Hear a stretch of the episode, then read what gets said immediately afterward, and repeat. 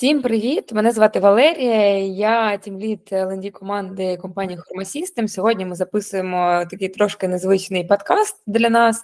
Ми сьогодні будемо говорити про сорсинг. Зазвичай ми говоримо більше про HR-теми, але сьогодні про сорсинг, тому що дуже часто стала підніматися тема про зміни в сорсингу, які відбуваються наразі, і про те, що там стає складніше, а хтось думає, та ні, стає легше. І ми сьогодні будемо про це говорити. Також я запросила одразу двох чудових дівчат. Марина Косіч працює в компанії IT Expert на позиції рекрутмент тімліда, аккаунт-менеджера і аккаунт-менеджера. І у неї є актуальний практичний досвід сорсингу, рекрутингу, менеджменту команди рекрутерів, так як вона формувала команду з нуля. Більш детально Марина потім ще про себе розповість. І в нас сьогодні є ще один співрозмовник, це Оля Котельницька, вона працює на позиції сорсера в компанії Roosh, вона теж трошки розкаже про себе і про свій досвід. Дівчата, пропоную з цього і почати. Давайте тоді по кілька слів, щоб слухачам і глядачам було зрозуміло, яке ви взагалі відношення маєте до сорсингу. Так, привіт. Вітаю, як я сказала Валерія, мене звуть Марина, я рекрутмент-лід у рекрутинговій агенції і також аккаунт-менеджер.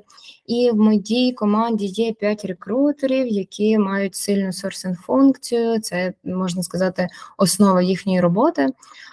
І разом ми шукаємо IT-спеціалістів, в основному в технічному напрямку або менеджерсько-технічний, тобто це розробники DevOps, тестувальники або проджект-менеджери, делівері, продакт-оунери, VP інженерінг, маркетологи і так далі. І шукаємо ми для різних типів компаній, з різними доменами і досить маємо великий досвід співпраці з різними компаніями та різними спеціалістами. Якщо особисто про мене, моє відношення до сорсингу, то я дуже люблю такий точковий сорсинг, який орієнтується не на кількість, а на якість, тому якраз сьогодні було б цікаво обговорити взагалі про те, як він змінився, що зараз відбувається в сорсингу і який більш ефективний сорсинг наразі. Дякую. Оля, тобі слово. Так, привіт. Рада з Мариною познайомитися і загалом, тому що в мене були знайомі, і мені самій дуже приємна ця можливість. Я сорсер, в певній мірі самоучка, в певній мірі ні, але те, що я зараз тим, ким я працюю в Руші, це продуктова компанія, яка розвивається в сфері машинного навчання, штучного інтелекту. Ми, власне, працюємо, збираємо всі таланти, які є в Україні, доєднуємо до нас, тому всі, хто має бажання, доєднуйтесь. Ми молоді, перспективні, прогресивні і все, що пов'язане сьогодні. І наша така дуже гідна мета те, що ми все-таки не розкидаємо таланти, а їх збираємо. Тобто ми дуже хочемо, щоб Україна була повна на найкращих розробників і не лише. Тому також працюємо із технічними позиціями і нетехнічними, тому навчаюся як можу, бо для мене сорсинг – це не лише про те, що я вже десь показую і ширю свої знання, а навпаки регулярно їх набиваю, збільшую, бо, як показав досвід мій, хоча не сорсила раніше, але ще з 2022 року по сьогодні, то насправді трошки відбуваються зміни, і ти повинен сьогодні вчитися дуже скоро, змінюватися, працювати і збагачуватись. Тому в мене якось так вийшло представлення себе, і в той же час я вже розказала, як я працюю, як я бачу сорсинг сьогодні. За ним майбутнє, на мій розсуд, але дуже шкода, що насправді ця сфера в Україні якась така, скажімо, прищімлена, бо рекрутеру є де вчитися, HR-у є де вчитися, а сорсер повинен отак десь по поверхах бігати, десь шукати, десь собі видумовувати. Хоча на противагу є і багато дуже таких закордонних представників, які класно розказують про це, шерять, але й хочеться мати в Україні також не 5 людей, яких можна на пальці порахувати, а значно більше, в яких можна вчитися, наслідувати і загалом розвивати цю сферу. Тому я за сорсинг, люблю сорсинг, за ним майбутнє. Оля, ну в тебе є всі шанси стати однією з тих людей, які розвивають сорсинг в Україні. Так, добре, тоді в нас виходить така ситуація. У Олі є досвід сорсингу зараз актуальний, і Оля вчиться самостійно. Я так зрозуміла, що в Олі немає зараз тімліда, тобто вона шукає самостійно собі якісь навчання, розвиток і так далі, правильно? Саме сорсинг тімліда у мене немає, але я з рекрутерами працюю, у нас команда 4 людей, серед яких я один сорсер і 3 рекрутерів, так, є лід. Звичайно, мене підтримують, допомагають, не без цього, але саме експертиза сорсингу, вона на мені, скажімо так, більшою мірою дослідити певні інструменти, щось попробувати, щось, не знаю, придумати, як пошукати по-новому, як дослідити не просто безкоштовний LinkedIn, але і платний і тому подібне. Це моє, це за мною, тому я несу відповідальність таку за цей процес. Добре. І в нас є Марина, в якої зараз Марина сорсингом вже не займається, а навпаки лідить команду, яка займається сорсингом, тому знає про те, що відбувається наразі, більш так гелікоптер-в'ю, да, по ситуації.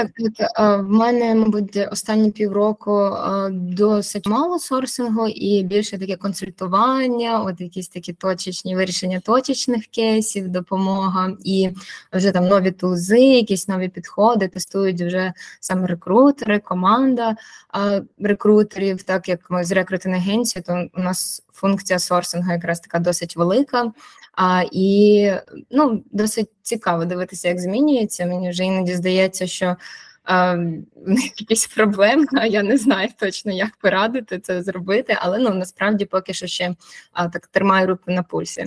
Але дуже цікаво було б якраз поспілкуватися, як це все відбувається, з якими саме там челенджами і як вирішують зараз сорсери. Тому вже цікаво розпочати. Яка в нас класна зібралася компанія, я думаю, що зараз ми дуже цікаво про все поговоримо. І давайте одразу зробимо, ми попередньо почали обговорювати, і так зачепили таке цікаве питання, я хочу, щоб ми його одразу озвучили, учасники його почули.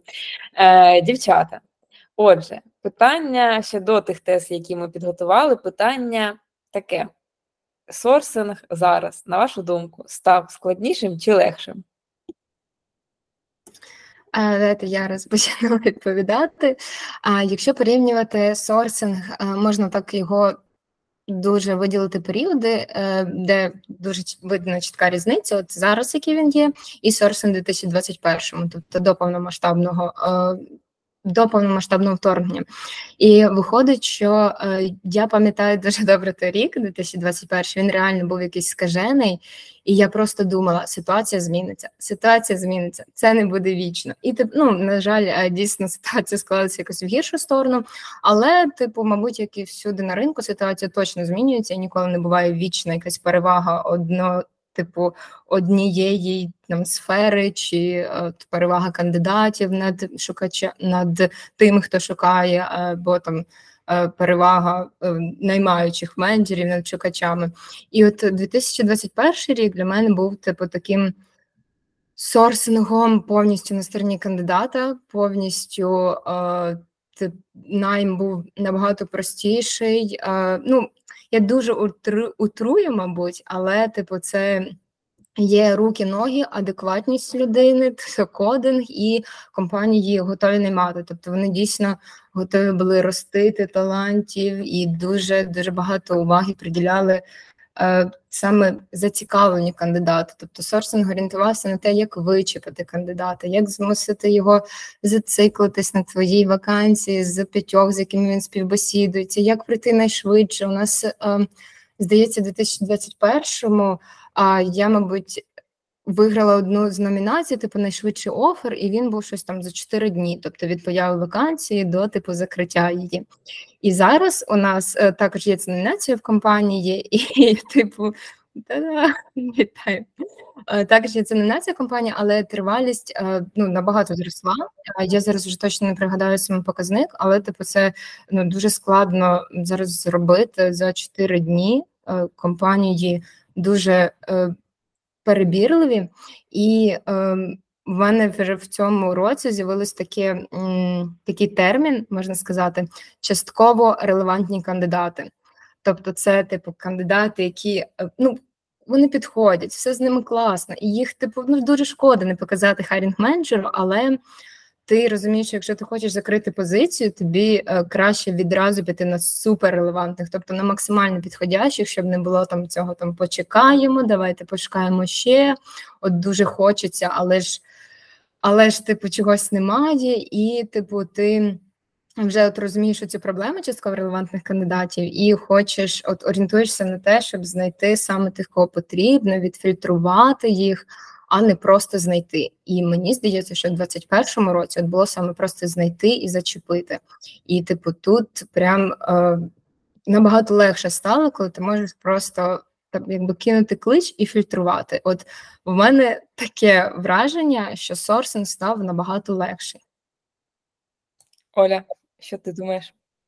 Так, я підхоплю, я би теж тут, напевно, робила таку все-таки різницю, що таке сорсинг, де він починається, де він закінчується, де починається найм, де закінчується найм. Тобто, наскільки тут є співзалежно і незалежно. І знову ж таки, я би в рамках сьогоднішньої ситуації в Україні теж враховувала цей чинник.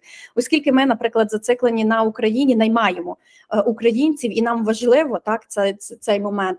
Сьогодні стало складніше сорсити, кандидатів є достатньо, є з ким спілкуватися, є бажаючі. Але є можливості, які ми, відповідно до української реалії, не можемо реалізувати. І ми десь бажаючи-не бажаючи відмовляємося від кандидата, не рухаємося далі, бо тому що не можемо покрити якісь очікування людей. Наприклад, всі знаємо бронювання, так, момент такий. Він є, і ти нічого не зробиш. Хай так, насорсений, класна людина, супер релевантна, супер підходить, все, і по стеку, і по культурі, і будь-чому іншому, та й, наприклад, не без того, що зараз також ситуації з зарплатними вилками непрості і нелегкі, і це теж треба розуміти. І начебто більшість моментів плюс, але з'являється якийсь один, який мінус, і ти розумієш, що сорс спрацював, сорс є, все відбувається, окей, є кандидат, але є інші обставини, де вже наймаюча сторона не може реалізувати. Тому я би на це більше звертала все-таки увагу, що з сорсингом все окей, складніший в тому, що спрацьовують інші чинники, які не завжди залежать від сорсера, від рекрутера і взагалі від, нехай, компанії і тому подібне. Є інші чинники, які сьогодні відіграють роль. Тому, можливо, тоді колись, 21-й рік, це був ковід, де всі масово переходили на ремоут і не знали, як діяти. Зараз це війна, де всі масово, на жаль, втрачають найкращих кандидатів, бо ситуація є, яка є. Угу. Дякую, Оль. Марина, ти, можливо, ще щось додасиш? Ну, то мені цікаво, насправді, наскільки змінилася саме функція сорсингу, бо виглядає, ну, я розумію, що насправді сорсинг, мабуть, також дуже треба відокремлювати, от якось є така чітка межа, де він закінчується і де починається саме цей найм, співбесіда і процес. Але тобі цікаво, наскільки він же став складнішим в плані інструментів, типу, чи вони пропали, чи з'явилися, бо виглядає так, що компанії можуть найняти, публікувавши вакансію в себе на сайті, просто навіть не кажучи вже про джобборди, і, типу, і позакривати позиції, і, типу, точно, який тоді треба сорсинг для цього? Так, гарне питання. Насправді нам не вдається лише закривати з допомогою джоббордів та чи опису вакансій і на тому, прийшов найкращий кандидат. Насправді це не так. Є сорс, він обов'язковий. Скажу такою мірою, що, можливо, не всі вакансії я веду, але все-таки з, наприклад, 3 рекрутерів, з якими я працюю, від кожного з рекрутера є по позиції, по 2 в залежності. Ну і знову ж таки працюємо таким чином, що якщо це є якась дуже гаряча позиція, по більшій мірі сорс активний, по більшій мірі зрозуміти, що відбувається, чи ми готові працювати, чи взагалі ринок відкритий до нашої пропозиції, чи ні. Тому я би сказала, що місце сорсингу є, і воно таке досить важливе в тому, що не лише інструменти ти залучаєш, не лише, наприклад, респонс рейти досліджуєш, чому ж ті кандидати начебто тебе приймають, але не відповідають, чому їх не можна зацікавити, що їм не так. Це все є. Це є такий мені свого роду прескрін, коли ми, наприклад, називаємо цей момент пристрілювання, коли ми тиждень запускаємо, пишемо найбільш релевантним кандидатам і бачимо, що відбувається, ну, плюс-мінус тиждень в залежності. Чи відкриті, чи не відкриті, чи релевантні, чи нерелевантні. знову ж таки, не без кандидатів, багато хто просто відповідає, сьогодні не шукаю у зв'язку з ситуацією, вибач, класна позиція, все підходить, все подобається, знаю про вашу компанію, про вашу команду, ви прекрасні, але, на жаль, сьогодні такий етап, що не можу рухатися, боюся пробувати якісь зміни випробовувати, тому не буду працювати, але давайте, наприклад, там сконтактуємося за півроку, сконтактуємося за рік. От з останнього ситуація така, що дуже чудовий емельщик, цікавий, але написав, що, знаєте, найближчих 3 тижні – ні. Давайте через 3 тижні. Написала через 3 тижні, він каже, знаєте, ще ні, давайте ще через 3. І тому ти мусиш націлитися на ці моменти, щоб розуміти і принести картину далі рекрутерам і сказати, що не можемо в Україні, бо він планує виїжджати в Польщу, чи вже є в Польщі, з Польщі планує їхати в Німеччину, і, на жаль, ми це не покриємо, не зможемо зробити, але от він готовий спілкуватися з нашої сторони, не до кінця готові. І, наприклад, інші зняти, що там, наприклад, з 50 кандидатів, яких ти зарічив, 20 впевнено відповіли, що ні, не зацікавлений, давайте іншим разом, або взагалі не турбуйте мене, або що зараз дуже багато хто в своєму профайлі LinkedIn не вказує, що він воює. І теж такі ситуації є, коли військовослужбовець вже давно не військовослужбовець, кандидат вже є в статусі військовослужбовця і йому взагалі не актуально, бо в нього зараз перша мета трохи інша. І це теж дає змогу зрозуміти, що там з 50 класних релевантних профайлів ти вже 25 втратив чи 30, бо є така обставина. Лишилося 20, які наразі не відповідають, і тобі треба шукати інший канал, достукатися до цього кандидата і знову ж таки, як варіант, нашорошувати ще раз новий, робити пайп потужний, також більш-менш релевантних, але вже враховуючи всі ті обставини, які були до того досліджені. Ага. Я от якраз хотіла запитати про пайплайн, типу, а наскільки зараз... в вашій компанії юзаються якісь додаткові нішові платформи. Ну, тобто, от у нас, як у нас, в принципі, у сфері досить такий потужний універсальний інструмент – це LinkedIn, і, типу, додаткові вже платформи для того, щоб знайти контакти, типу, достукатись до кандидатів, ну, і там інші джоб-борди. Наскільки, типу, зараз ви активно використовуєте якийсь пошук по GitHub, по фріланс-платформам, там, Stack Overflow, всі ж ці платформи ще живуть, і от наскільки часто ви їх юзаєте? Так, відверто буду казати, що всі в LinkedIn, бо за будь-яких обставин тобі все одно приходиться писати кандидату. Розуміємо, що на деяких платформах немає як писати, але ми дійсно гнучки до цього. Ми, наприклад, колись ми шукали арт-директора, якщо я не помиляюся, і ми йшли цілеспрямовано на конкретну ArtStation платформу, де прописували, там, до речі, ця платформа гнучка до того, що ти можеш написати і відразу отримати щось. Іноді такі от як GitHub чи інші, Kaggle, там не дуже є зручно писати, і навіть якщо ти пишеш, то десь люди до тебе не приходять. Тому ти все одно йдеш в LinkedIn, і так, я б зараз сказала, що більшою мірою ми заточені на LinkedIn, бо, напевно, не так багато в нас є і технічних позицій, більшою мірою і нетехнічних, а найлегше знайти кандидатів так там.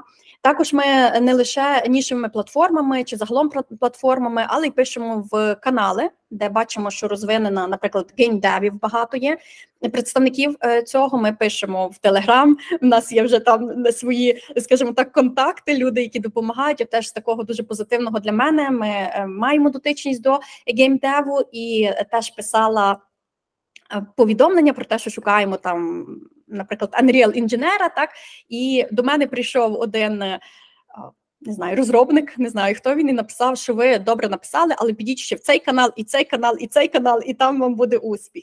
І насправді так, ми стараємося сьогодні, розуміємо, що цінність працювати в різних платформах, в різних соцмережах, і наслідуємо це. Вже, знову ж таки, якщо ми вичерпали LinkedIn, розуміємо глухо, тоді рухаємося далі. Угу. Марин, а ви використовуєте там GitHub, наприклад, той самий? Бо я так розумію, що раніше досить активно користувалися пошуком через GitHub. Ну так, це досить цікаво, що раніше, ну це також був не перший інструмент, і от коли там закінчиться LinkedIn, вичерпали вже якісь ресурси, там джобборди, коли там це особливо стосується довготривалих вакансій, які там, наприклад, наймають 5-10 людей компанії, або типу ну, складні, там, де вони вже дійсно переспілкувалися з половиною ринку, але, типу, щось ще не підходять, ще шукають. І тоді от вже, типу, питання, ну, не всі ж в LinkedIn, да, є десь кандидати, і, типу, їх, ну, в другу чергу, але йшли на такі платформи, і, насправді, в будь-якому разі, дійсно, ти знаходиш того кандидата на LinkedIn, але ти вже там маєш якусь інформацію, що, наприклад, в нього є там досвід з якимось специфічними, там, не знаю, мікрофронтендами чи ще щось, що він не вказував, але тут ти десь знайшов якісь статті навіть в якомусь там опитуванні в Kaggle, і, типу, ти знайшов їх. І у нас навіть якби є в кар'єрній мапі наших рекрутерів, типу, частина сорсингу по нішовим платформам, де і GitHub, Kaggle, Stack Overflow, інші нішові платформи там з'являлися, віднімалися. Але зараз це настільки не зовсім підходить нам, тобто все одно, щоб оцінити профіль на GitHub, да, чи Kaggle, Stack Overflow, треба технічні спеціалісти, і це, не знаю, може бути хіба що якийсь випадковий такий, така зачіпка, типу щось там, подивилися якусь статтю, щось там, не знаю, дізналися нове класне, і вже від цього відштовхуючись, там подумали, а де ще таке можна шукати, а виявилось, що от це цікаво для спеціалістів, а це не цікаво, а багато хто думає, що треба робити не так, і ти це вже просто якийсь використовуєш цей досвід і якби коригуєш під нього свою сорсну стратегію. Але так, щоб піти на GitHub, знайти спеціалістів, ну, насправді таке зараз не дуже практикується. Тобто мені навіть зараз цікаво, наскільки нам, можливо, варто змінити кар'єрні навіть ті мапи, ну, наскільки це дійсно релевантно, чи, типу, додати вже більше акценту саме на фільтрацію. Бо, ну, якщо вже так говорити про джерела, де загалом у нас проводиться сорсинг, то це джобборди. І джобборди, насправді, не тільки Djinni і там з IT, ну, скажімо так, не тільки Djinni, який там, де найбільше ті спеціалістів, але також це і Work.ua, Roboto.ua, навіть на Jobl заходили. І, типу, там також є спеціалісти, які, можливо, не зовсім ось такі, скажімо так, в тренді, ну, бо, типу, у нас хто видає там LinkedIn, Djinni, типу, спеціалісти, які такі, типу, слідкують за трендами, да, розуміють, де можна знайти роботу, але є досить багато спеціалістів, таких вузьконаправлених, які, можливо, ну, ніколи собі і не думали про той LinkedIn, Djinni, працювали, а тут ситуація, вони втратили роботу, і, як, ну, перше, куди вони підуть, мабуть, на платформі, про які вони знали, про які вони чули, там, Work.ua, Roboto.ua. Можливо, не так легко знайти там спеціалістів з англійською мовою, бо, типу, все-таки є якась тенденція, що там спеціалісти з англійською мовою найбільше там от в LinkedIn, Djinni також розвивають. Але все одно є, типу, досить цікаві спеціалісти з великим досвідом. І, ну, тобто, ми використовуємо українські джобборди, типу, от в повній мірі Djinni, Roboto.ua, Work.ua, і от LinkedIn, ну, LinkedIn Professional, насправді, от ми використовуємось LinkedIn Professional, і це один з найефективніших інструментів і в Україні, і поза кордоном. Угу. Олю, а ви використовуєте джобборди? Так, в залежності від позиції, коли LinkedIn себе вичерпав, бо ми все-таки тут основу робимо, так, ми, наприклад, Happy Monday, ми працюємо ДОУ, ДОУ теж дає дуже класні результати по кандидатах. До речі, такий лайфхак мій, іноді почитати коментарі достатньо для того, щоб відібрати того свого перформера, який дуже навіть буде релевантним до позиції.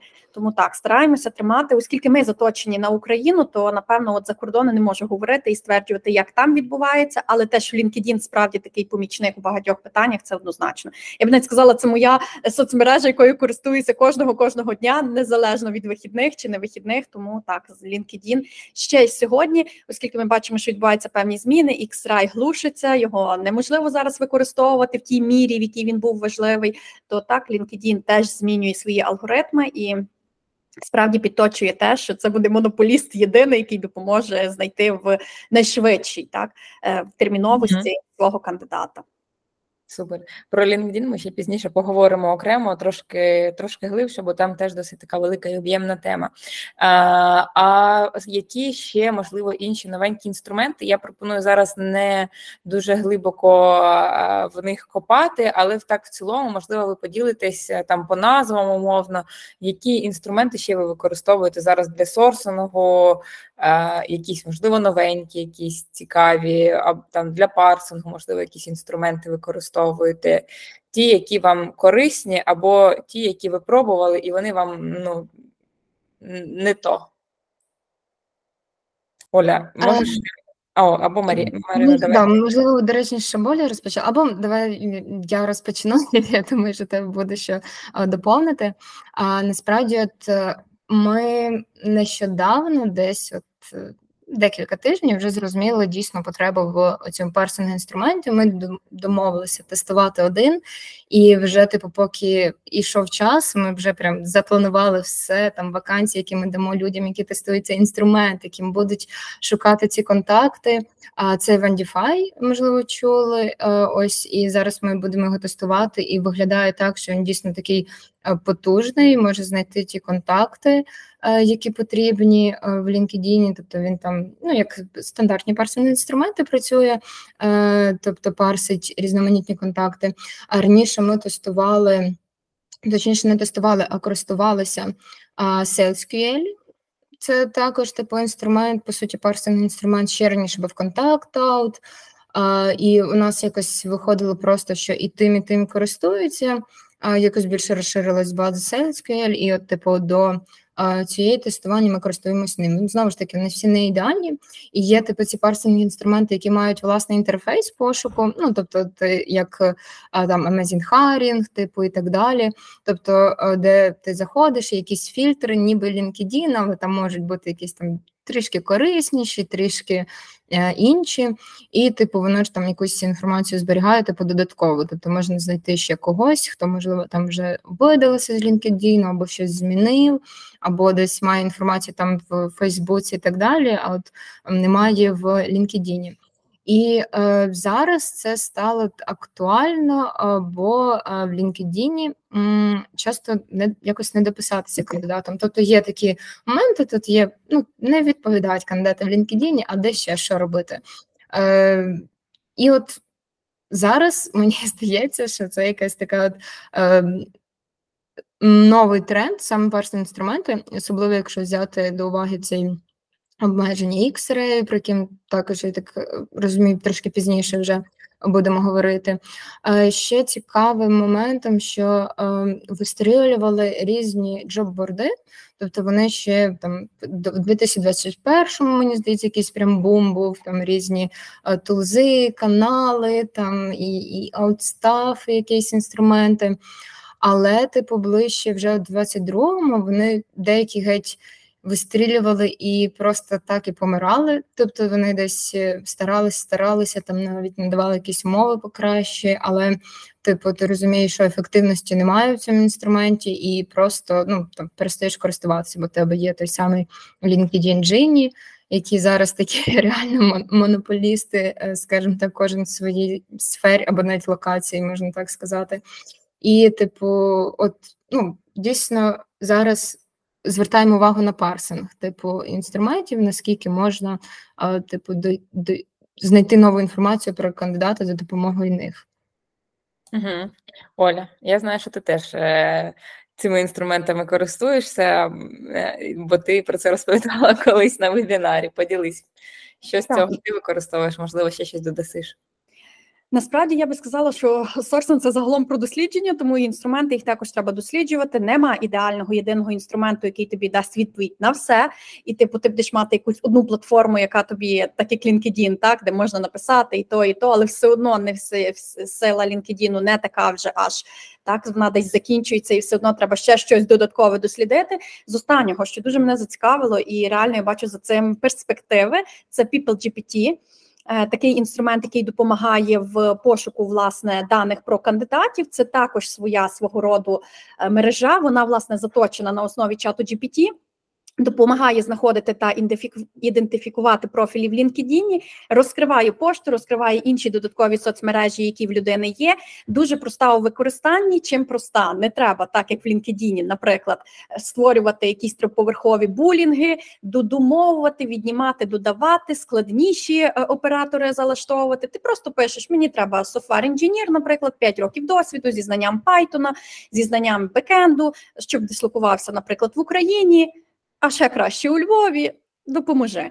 І в чому сила? Він підсвічує дуже гарно, без додаткових якихось, наприклад, хайлайтерів, які потрібні в LinkedIn, там він сам підсвічує. От ти хотіла, дивися, він має там плюс 4 роки досвіду, він має це, пиши. І ти справді відкриваєш профайл, ти маєш доступ і до пошти, маєш доступ до інших соцмереж, якщо людина їх, правда, відкрила, і це реально полегшує, бо LinkedIn не дає тобі можливості, скажімо так, відкрито побачити чи там Telegram людини, чи будь-яку іншу соцмережу, в якій ця людина себе там активно позиціонує. А це є... Інструмент допомагає, і я би сказала, я його собі відкривала буквально там місяць тому, так, і вже через... З того часу, коли його відкрила, місяць, нехай це буде січень, вже на сьогоднішній день там дуже гарні зміни, які не були ще 3 тижні тому чи 4. Тому, мені здається, його варто пробувати. Він, до речі, не є дуже дорогим, $100 на місяць, та платна версія, яка дає більше можливостей, ну, а тріал період, там можна собі подивитися, попробувати створити різні проекти, що також дуже цікаво, типу під різні позиції і додати тих людей. Також, що є цікавим, ти можеш, наприклад, якщо LinkedIn брати платну версію, в ній є ця функція, коли ти блокуєш, ну, закриваєш для себе кандидата, щоб знов на нього не находити, там можна, не треба купляти платної версії, там вже є, якщо ти 3 наштовхуєшся на цього кандидата і тобі вже, ну, дякую, мені його достатньо, то ти можеш натиснути сховати його, і він не буде тобі в пошуку знов десь попадати і муляти око. Тому, як на мене, гарний є такий інструмент, який, можливо, десь буде і конкурентом з LinkedIn. Але це треба також досліджувати і платити кошти. Тому з такого, що дуже надихаюсь. Ну і, звичайно, окремий інструмент є для пошти в нас, окремий інструмент для того, щоб зберігати якісь повідомлення, а не постійно видумовувати, де ти, як ти мусиш зберігати якісь вічні додоки, які губляться і тому подібне. Тому так, це все є, це все паралельно досліджується, але якщо з такого брати чогось глобального, то я дуже би радила наразі досліджувати для себе PeopleGPT. Взагалі, штучний інтелект і всі такі інструменти зараз дуже в тренді, дуже в темі. Я думаю, що ми зробимо, можливо, теж якийсь захід на цю тему. Ми вже запустили канал, окрему гілку в чаті ком'юніті. Я думаю, що варто зробити ще якийсь захід на цю тему, бо в нас вже було про чат GPT, але про інструменти на базі чату GPT ще не було. І я думаю, що це може бути наступна тема для заходу. От, Оля, Марино, подумайте над цим. Давайте рухатись далі. Вже так трошки почали говорити, я пропоную цю тему і продовжувати, про те, що змінюються політики, про те, що там трошечки і у LinkedIn, і у всіх змінилась політика. Давайте почнемо і поговоримо якраз таки про зміни політики Djinni та LinkedIn. Що робити? Затягувати паски чи що робити? Чому взагалі політика ця змінюється? До чого це призводить з боку рекрутерів, з боку кандидатів? Поділіться. Марина. Так, насправді, от я так довго думала вже про ці інструменти, як і LinkedIn і Djinni, я вже обговорювала, що вони такі собі реальні монополісти, але я от щиро захоплююся обома типу платформами, бо і Djinni – це типу якась крута платформа, де дійсно збираються спеціалісти з IT-сфери, типу, як, скажімо так, максимально релевантна, наскільки це можливо, звісно, але типу максимально релевантна платформа українських кандидатів. Вже навіть зараз це просто така як унікальна функція, де можна знайти українців за кордоном, якщо тобі важливо це підтримання культури, це просто типу по всьому світу ти можеш знайти українців саме з Djinni, якщо є така потреба у компанії, там мало англійської або так далі, і типу хочуть розвивати культуру саме з українцями, спілкуватися, але теж дуже круто, що спеціалісти там вже наприклад, виїхали за кордон, мають вже якийсь такий досвід, типу, того ринку, досвід роботи на тому ринку, і, типу, компанії можуть якраз, наймати саме українців, але за кордоном. І там досить багато функцій, вони зручні, класні, і я розумію, чого Djinni затягує паски. І тоді, якщо вже відразу про LinkedIn, то тут аналогічне відношення, але тут є ще такий другий нюанс, що інструмент крутий, реально альтернативи, на жаль, немає. Тобто він, просто подумати, створити таку базу людей, в основному з все-таки сфери IT, інформаційних технологій, щось типу таке, що розвивається, і створити таку базу людей, де люди пишуть імена, прізвища, весь свій досвід, просто, не знаю, якась знахідка для СБУ, просто ти можеш дійсно дослідити дуже багато, ти аж страшно стає, і це досить зручно. Оцінити ринок, оцінити ситуацію, переглянути навіть ті самі, як соцмережі, там, погляди, статті, це і частково ДОУ покриває, Kaggle, Stack Overflow, тобто це і для розважального якогось інформаційного контенту, і для робочого.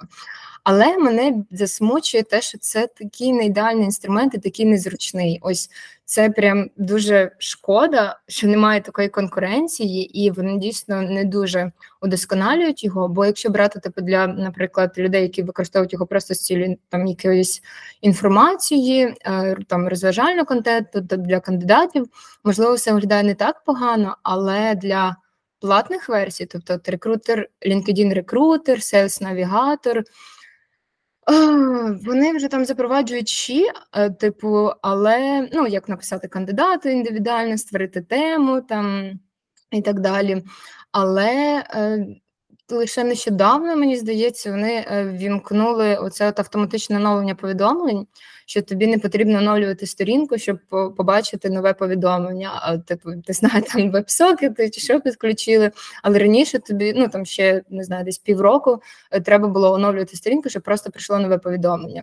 Всі чати не синхронізуються з звичайним LinkedIn. Тобто, якщо в тебе є чат з кандидатом в звичайному LinkedIn, чат в професіоналі, вони не перетинаються, це просто новий чат. Якщо ти витрачаєш новий інмейл, це знову новий чат. Тобто, без якоїсь додаткової своєї CRM-ки чи ще щось, вести там практично нереально справи.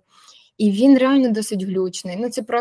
Він дійсно досить такий дивний, булінг-запити не завжди працюють ідеально, і вони дійсно оновлюються, але не з такою швидкістю, як це можливо. І коли у нас, не знаю, з яким порівняти сервісом, допустимо, Інстаграм, він надає якісь інструменти для продажу, тобто там люди розвиваються не в тій сфері, яка, можливо, там була запланована для Інстаграму, тобто бізнес, який продається, щось, і вони роблять якісь зручні інструменти, що ти в два кліка вирішив питання і так далі, бо ти, розвивається платформа.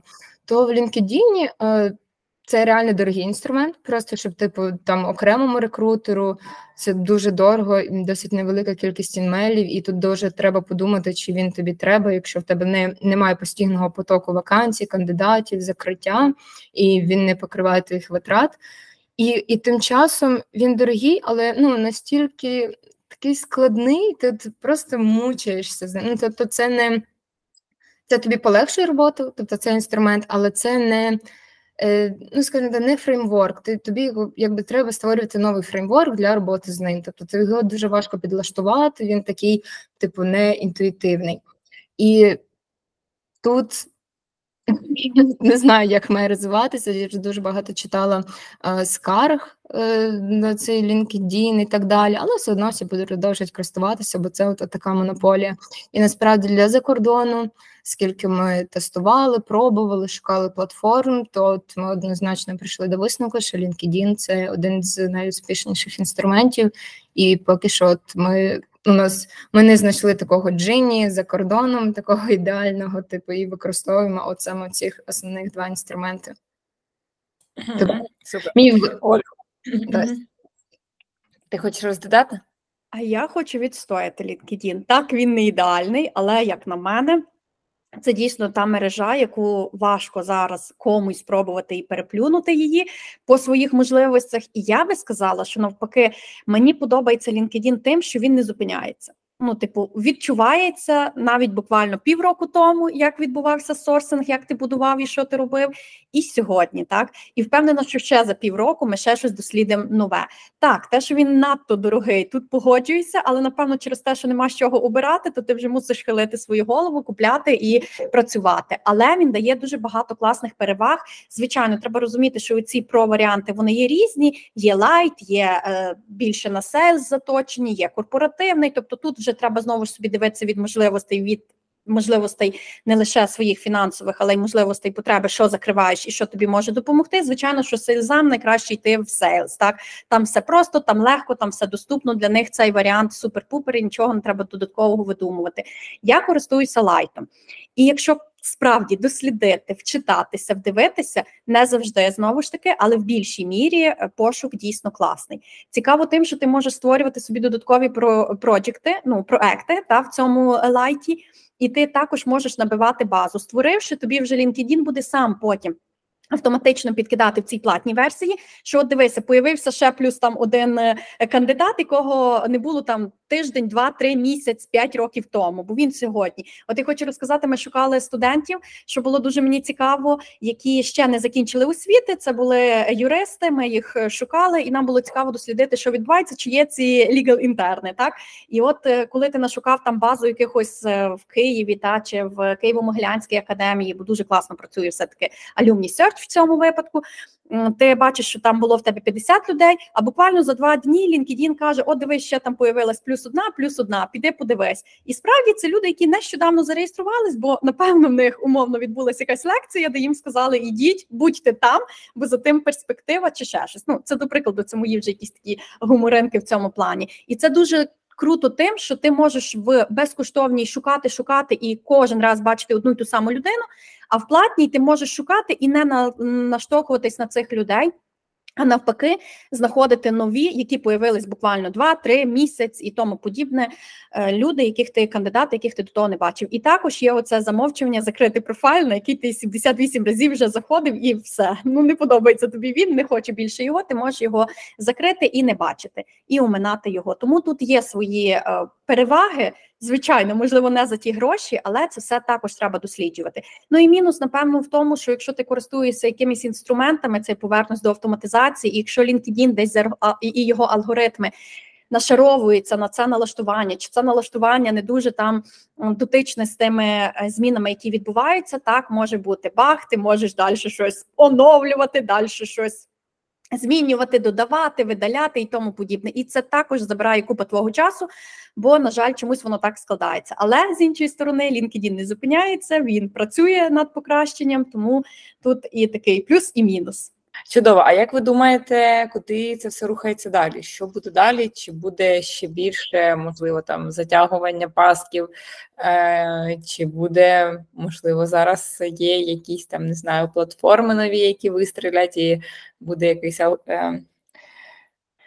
конкурент LinkedIn у тому самому? Чи повернуться всі до сорсингу, там, не знаю, на GitHub, так як це було раніше? Яке ваше бачення? Я також розпочну, мабуть. На жаль, я думаю, що все дуже залежить від ситуації в Україні, якщо ми говоримо про типу те, що ну як буде самонайм в Україні. Бо зараз дуже великий іде акцент, і ці компанії, які приходять в Україну, заходять, знову виходять, самі вагаються, бо наче і хочеться, і колиться, і є дуже великі ризики. І насправді дуже багато, не секрет, що з 2022-го дуже багато клієнтів покинули компанії, багато аутсорсів пішли, які не готові ризикувати з роботою з українськими спеціалістами. І мені здається, що тут має бути такий сорсинг разом з таким закликом до кандидата відстоювати от сферу українського IT. Тобто шукати спеціалістів, особливо коли ми шукаємо незакордонний, спеціалістів, які готові будуть показувати, що українські спеціалісти круті, що їх варто наймати. А от, не знаю, у нас навіть зараз, ну не у нас, а то, власне, такий в мене внутрішній пріоритет, це навіть за кордоном, якщо шукати, то десь найняти українця, знайти українських спеціалістів. Коли ми шукаємо в Україні спеціалістів, це просто мають бути спеціалісти, які готові підтримувати компанію, як і компанія буде підтримувати їх. І типу сорсинг більше, мабуть, поміняється на тему, скажімо так, на змінення реквайрментів і от, типу, якась мотивація внутрішнього ринку, типу, якби не здаватися, триматися. Ну, справді, часи дуже складні, і я пам'ятаю, нещодавно десь літом були на одному офлайн-івенті з рекрутмент-тім-лідами, і дуже багато було різних думок, в деяких такі залишились проблеми, як там мотивувати команду, як працювати, як наймати спеціалістів, а в деяких просто ми працюємо і добре, типу, взагалі про що мова, ми якби маємо радіти, що є робота, що є кандидати, кандидати мають радіти, що є робота, і такі от якісь два різні світи. Зараз якісь продуктові компанії, вони розвиваються, наче відчувають себе трішки впевненіше, бо вони незалежні від цього зовнішнього клієнта. І, типу, варто, от як, не знаю, розвивати саме сферу, бо якщо, типу, все якби буде погано в Україні, то мені здається, що сорсинг дійсно стане таким менш актуальним, бо просто сфера IT буде поступово зрівнюватися з іншими сферами, і, типу, будуть рости якісь інші, дійсно інші сфери, які більш актуальні. Ну, так само, там, не знаю, як мілтех домен вже більш переважає в такому, не знаю, в очах кандидатах він більш подобається. А зараз там такі якісь домени більш прикладні, тобто не просто якийсь IT-продукт, який щось робить, а от, не знаю, агросфера, якийсь мілтех. І, типу, сорсинг зараз він такий, от, щоб дійсно знайти крутих людей, які от щось зроблять, змінять, які готові працювати, і які обирають сферу через те, що вона їм класна, через те, що вона їм потрібна, а не там просто шукають роботу. І тут, типу, дуже велике діло зараз за кандидатами. Типу, ну, мені здається, як ринок наш, саме ринок кандидатів буде себе вести далі, як вони будуть там реагувати на зміни, і від того буде підлаштовуватися сорсинг і, ну, і стратегії, які сорсери, власне, муситимуть вибирати. Так, якщо ви зрозуміли, в принципі, про що я, бо я так дуже багато всього поговорила, але так важко передбачити якусь таку конкретику. Угу. Так, мені здається, що все дуже зрозуміло. До речі, про офлайн-захід ви і до нас на Hurma Power Hours приходили майже... Я просто вже не пам'ятаю, що там було, тому не згадала, це ви про нас говорите чи ні, але я пам'ятаю, що ви приходили до нас всією великою командою, багато людей, дуже-дуже класно.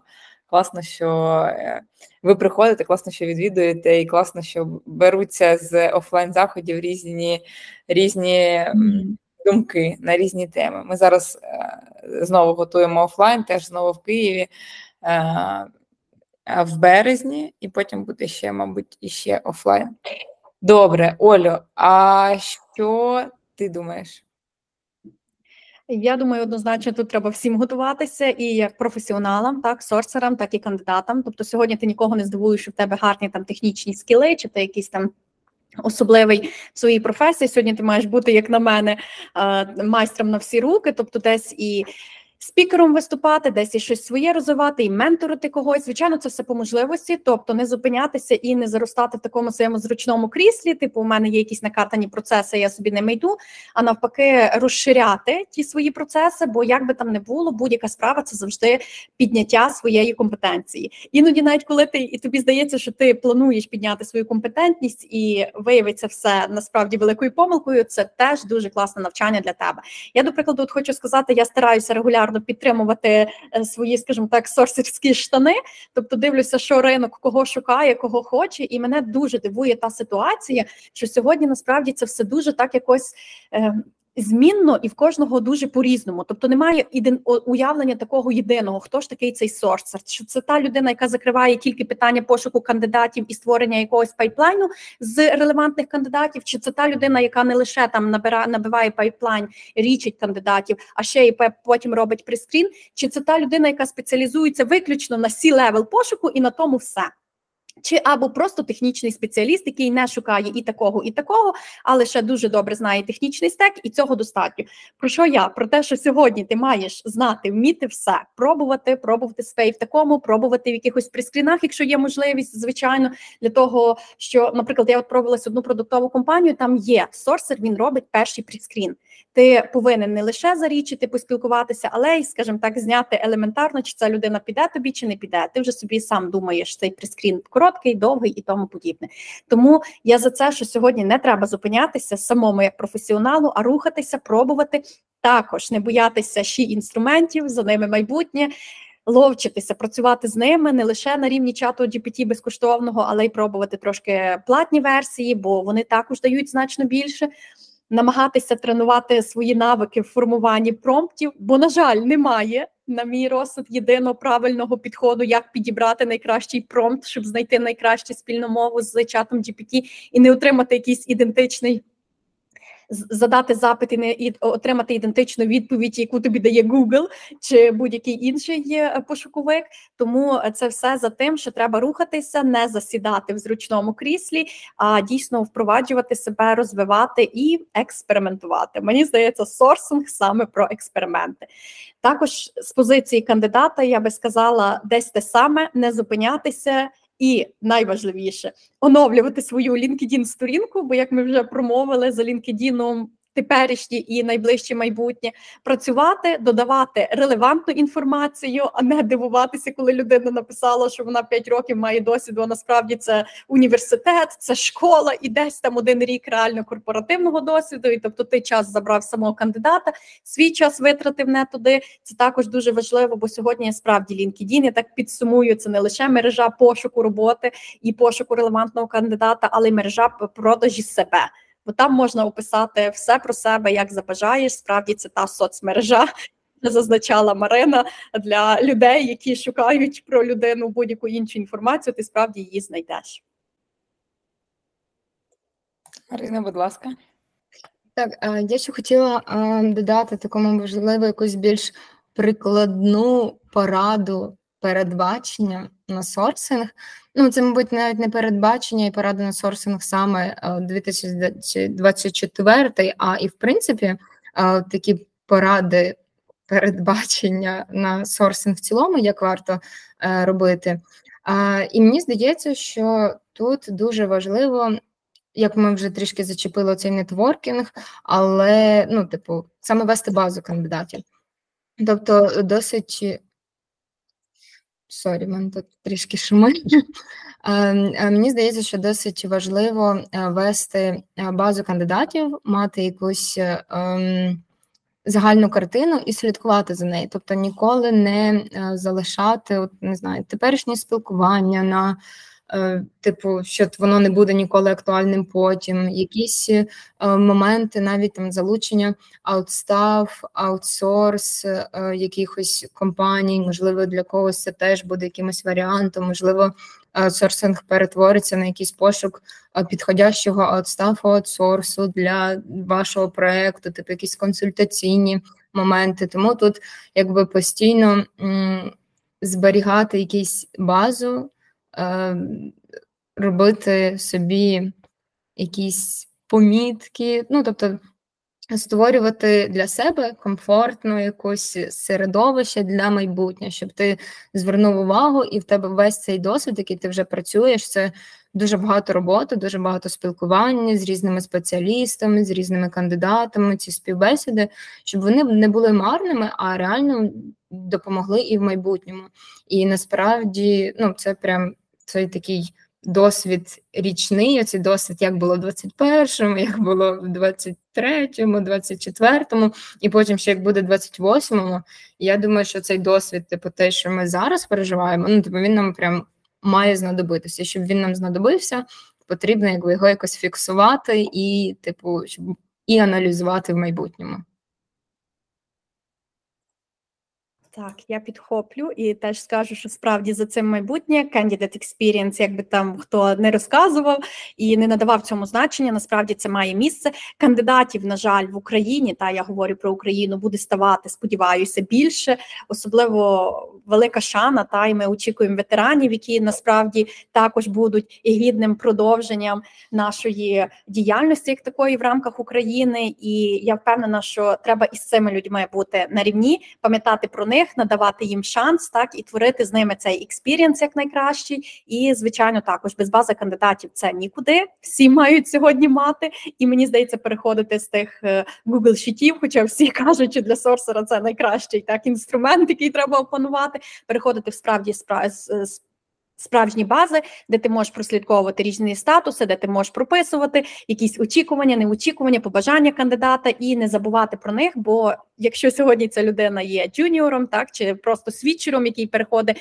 з ветеранської служби, взагалі з військової служби переходить, є ветераном, переходить в IT, через 2-3 роки це може бути класний, гідний кандидат, який закриє чудові питання і не лише, ще я би сказала, майбутнє не лише за технічними сторонами, але й софт-скілами, без них нікуди, бо приємно працювати з адекватними колегами, так, з адекватними працівниками, аніж мати купу додаткових проблем і закривати та якесь одне технічне питання, а вирішувати 10 нетехнічних, бо кандидату щось все та й не те.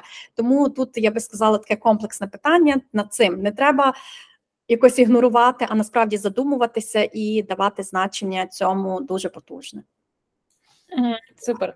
Дівчатка, дуже дякую. Стосовно ведення бази кандидатів, тут я приєднуюся, неодноразово чула, не знаю багато кейсів, коли Hurma System використовують для ведення суто рекрутингу, тому, будь ласка, якщо хтось в пошуках, розглядайте Hurma System, ви можете там і зчитувати профілі кандидатів, соціальних мереж додавати їх, не копіпастити ручками, а робити це там в один клік і вести той пайплайн, про який ми поговорили, з різними етапами, налаштовувати їх всі, і робити розсилки, і писати коментарі, і прикріплювати все, що необхідно, додавати туди наймаючих менеджерів, заявку знімати, там дуже багато різного функціоналу, тому кому цікаво, будь ласка, подивіться на сторінці, можна загуглити і знайти Hurma System дуже легко.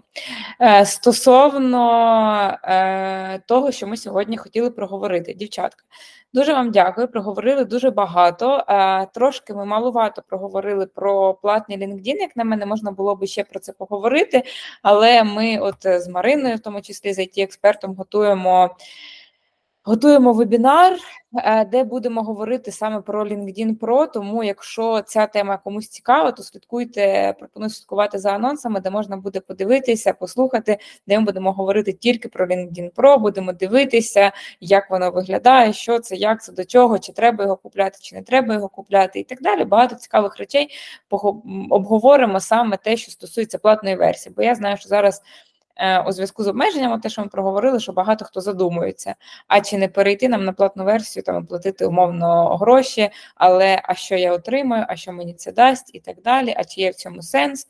Тому приходьте обов'язково. Для тих, хто є в Hurma Community, ми запланували передпоказ цього вебінару, тобто ці люди дізнаються цю інформацію раніше. Для тих, кого немає в Hurma Community, то трошки пізніше ми зробимо такий вебінар вже у більш відкритому форматі. Так, це те, що стосується контенту і в цілому. Дівчата, Марино, Олю, дуже дякую за таку продуктивну розмову, багато чого обговорили, час пролетів, уже, насправді ми поговорили більше, ніж годину, хоча там планували вкластися в годинку, але багато дуже інформації, яку потрібно було обговорити, потрібно було проговорити. Дякую вам, що підготувалися, дякую вам, що поділилися, і сподіваюся, що в нас є ще цікаві теми, які ми можемо далі обговорювати, тому що формат мені дуже подобається, що вам є чим поділитися, і дуже подобається, що у вас різна ситуація в робочому житті, в плані того, що там Марина працює в агенції і лідить команду, а Оля працює в продукті, в продуктовій компанії і займається безпосередньо сорсингом. Тобто ми можемо з різних боків подивитися на одні й ті самі процеси, одні й ті самі речі, одні й ті самі зміни, які відбуваються, які нас всіх турбують. Тому дуже вам дякую. Всім бажаю гарного дня і дякую нашим учасникам за те, що слухають цей подкаст, за те, що додивилися до кінця. І запрошую вас ставити лайки, писати коментарі, які ще теми вам будуть цікаві. Ми з дівчатками або ще поговоримо між собою, або, можливо, ще якихось експертів запросимо, які будуть мати досвід в тих питаннях, які вас цікавлять. Тому коментуйте, пишіть, питайте, будемо дивитися і записувати наступні подкасти.